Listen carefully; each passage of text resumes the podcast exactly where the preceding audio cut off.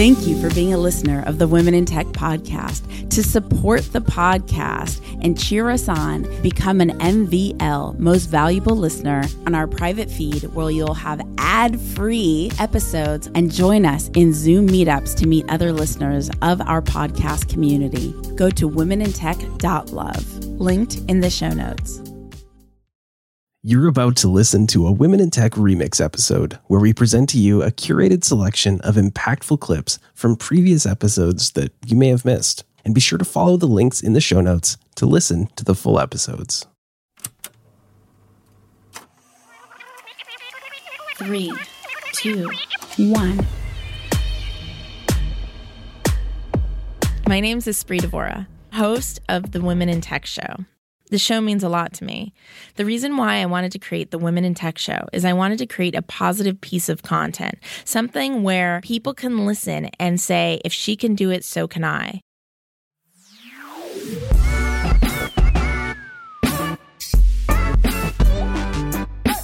Hey, it's Mish Priest, founder of Unstuckin15.com, where you can get unstuck with three questions in 15 minutes.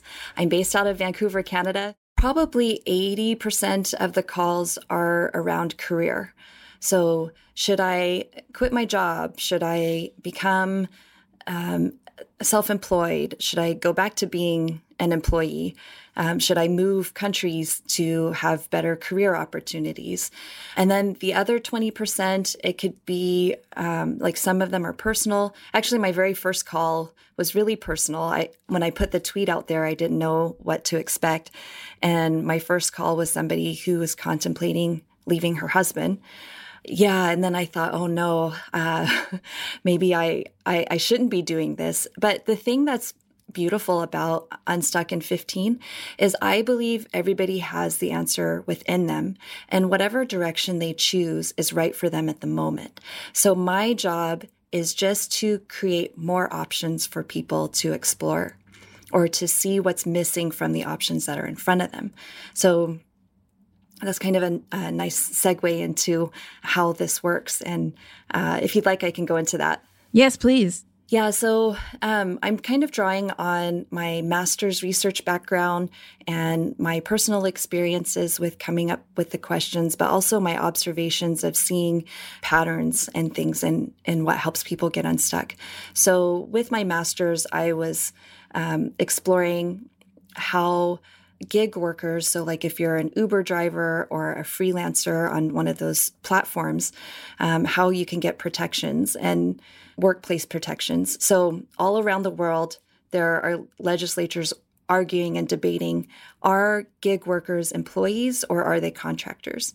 So, what my research did was widen the lens to look at what are all of the options that have been explored around the world. And then I uncovered 11 options, and the top three that were best for workers and innovation wasn't classifying workers as employee or contractor. so I draw on that. My first set of questions, it seems like, well, so far, every single time, my first set of questions that helps is widening the lens. So, what are all of the options available to you? And then the second set of questions will be around going deep on all of the options. So a lot of times when people are stuck, they're thinking in the binary of, you know, option A and option B.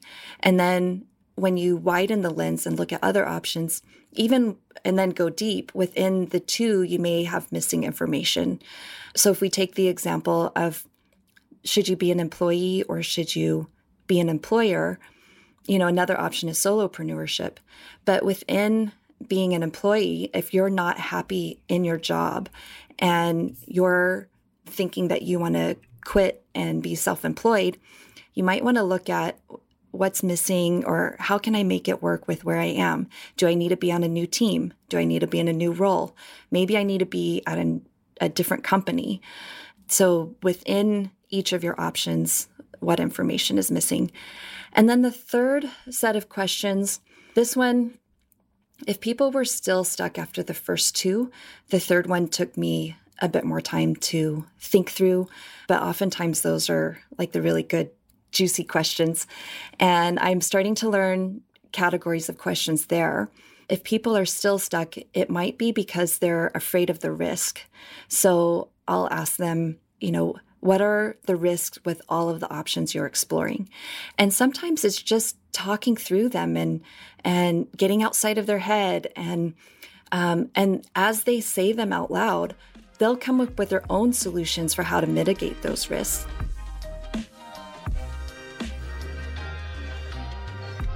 Hey, this is Anna Gandrabura. I'm the founder of Techville. Techville is a virtual world where you can learn languages and improve your social skills. We are based in Miami. I was born with it when I was seven. That's a really crazy story. I, cannot believe I'm telling the story to the world.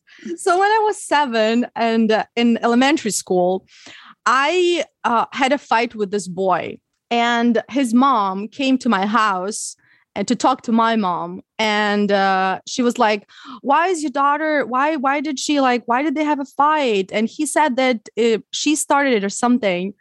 And you know why? And my mom was like anna why did you do this? And I was like, well, he didn't want to learn. I wanted him to learn. Stop. I wanted him to be a better student. Can you imagine Stop. like a seven year old saying this? And my mom was like laughing. And uh, well, I mean, uh, of course, she said like it was, but like imagine me, seven years old, and I was so upset that somebody didn't want to study, didn't want to learn, didn't want to like become better so i think that was it you know technically. And then when i you know um, was in school i had a english teacher and my english teacher was like oh and i like you uh, learn languages so quickly. And uh, you know because i learned english when i was in ukraine. I didn't live in the us when i was a when i was a child.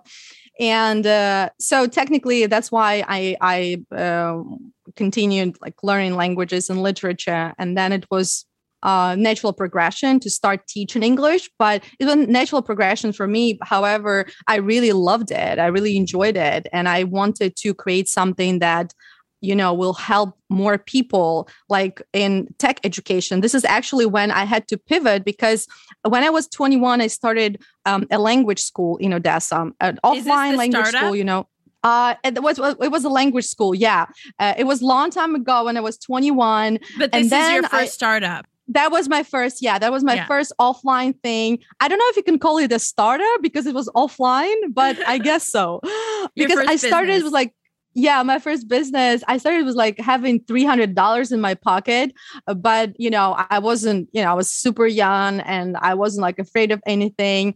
And then you know when i was working and like you know having school i was always profitable to be honest but i wasn't like rich like you know having uh, uh, in, enough money that like i really wanted and i wanted something else something different. And this is when i actually wanted to start teaching B2B. Yeah, I wanted to be hired by a company and provide like, you know, language services for the company. So that i'm like hired by different companies not like just you know consumers. And this is when i started working for a tech company and they were like we need english for it and i was like yeah of course i can teach you English for IT. So I Googled English for Information Technology textbook. And you know what, Espree, this textbook that is published by Oxford University Press, this book is for people who are learning what information technology is not like tech people but like for example in the book when you open the book you learn things like how to say a mouse in english or I don't know, desktop, laptop, and things like this. And this is not what tech professionals need. So I soon realized that there are no textbooks and I have to come up with my own stuff, with my own stuff for the lesson, you know? And how do I do this if I know nothing about IT? That's why I started learning how to build a website to understand uh, wow. what they, what, you know, people need and then i was like okay now you work with customers this is why i went to work as a project manager for an American consultancy to work directly with the client so that I can create my curriculum of communication skills for tech professionals. This is Karen Green, co founder of Greenland Creative, where we blend old tech and new tech, most recently in our iOS app, Inkle Designer 123. We are based in Orlando, Florida, you know, I told you before I started to crochet in 2013 and spin and weave in 2014. I started my blog in 2013. Those were my coping mechanisms. This was I need to do something that's positive and creative because I I it was my life raft, right? This so that is how I started doing those things. Um and at that point, you know, now we're into 2014. I hadn't had a job for seven years because actually, you know, the work that I did for the clinic, almost all of that was pro bono. So even though I was working ridiculous hours, it wasn't something I was getting paid for. And so I just, I was like lost. Like, what am I supposed to do now? And so I was a stay at home, I stayed home for a while. And this is why I had the space to learn what I did during that time to learn more about both the fiber stuff and the tech stuff. I had the space, and that was like my reco- personal recovery process. And so that's what I did. And then, t- and we were able to do that because my husband was employed. We had income, it was fine. And then in 2018, he was laid off. And it was perfect timing. His mother was sick and he was able to spend the last three months of her life with her at her home. Um, and we got through so all of that and we were like so now what? And he said my husband said to me he's a software developer. That's what he's done for his career. And he said i want to build an app but i i've never built an app before. I don't really know what i want to build. And i said well i have about six ideas all of them fiber arts related. So here's what they are. And we decided to start with Inkle Designer 123 because it was the easiest of the ideas to implement, we thought. It, it turned out to be a learning experience for us. So, this was all long sort of background to get to the question of what is my work, because where I found myself was first of all, I'm working out of my house. Second of all, I'm working with my husband. Third of all, the subject that we're working on is what has been a hobby for me. And so trying to wrap my mind around what is the job that I'm doing? What is the hobby? What, you know, what is the personal? And I feel like that started to happen for me a year or so before the pandemic. And I think a lot of people found themselves in that same mind space in the pandemic as we were all working from home and all trying to figure out those lines. But because I had had the additional experience of not having traditional employment for so long, trying to figure out the who, what, when, where, why of the tasks that are my work versus what isn't my work it was really a struggle for me and i'm uh, you know it's something i think i'm still working on although i've come a much uh, much further along that path of not getting stuck on what is what am i supposed to be doing right now? What, is, what is my actual job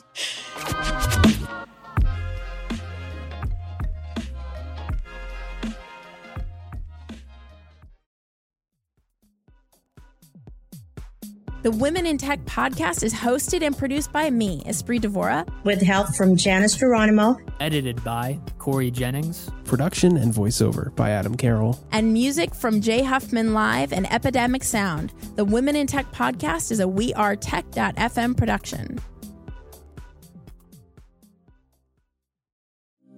Thank you for being a listener of the Women in Tech podcast. To support the podcast and cheer us on, become an MVL most valuable listener, go to womenintech.love, linked in the show notes.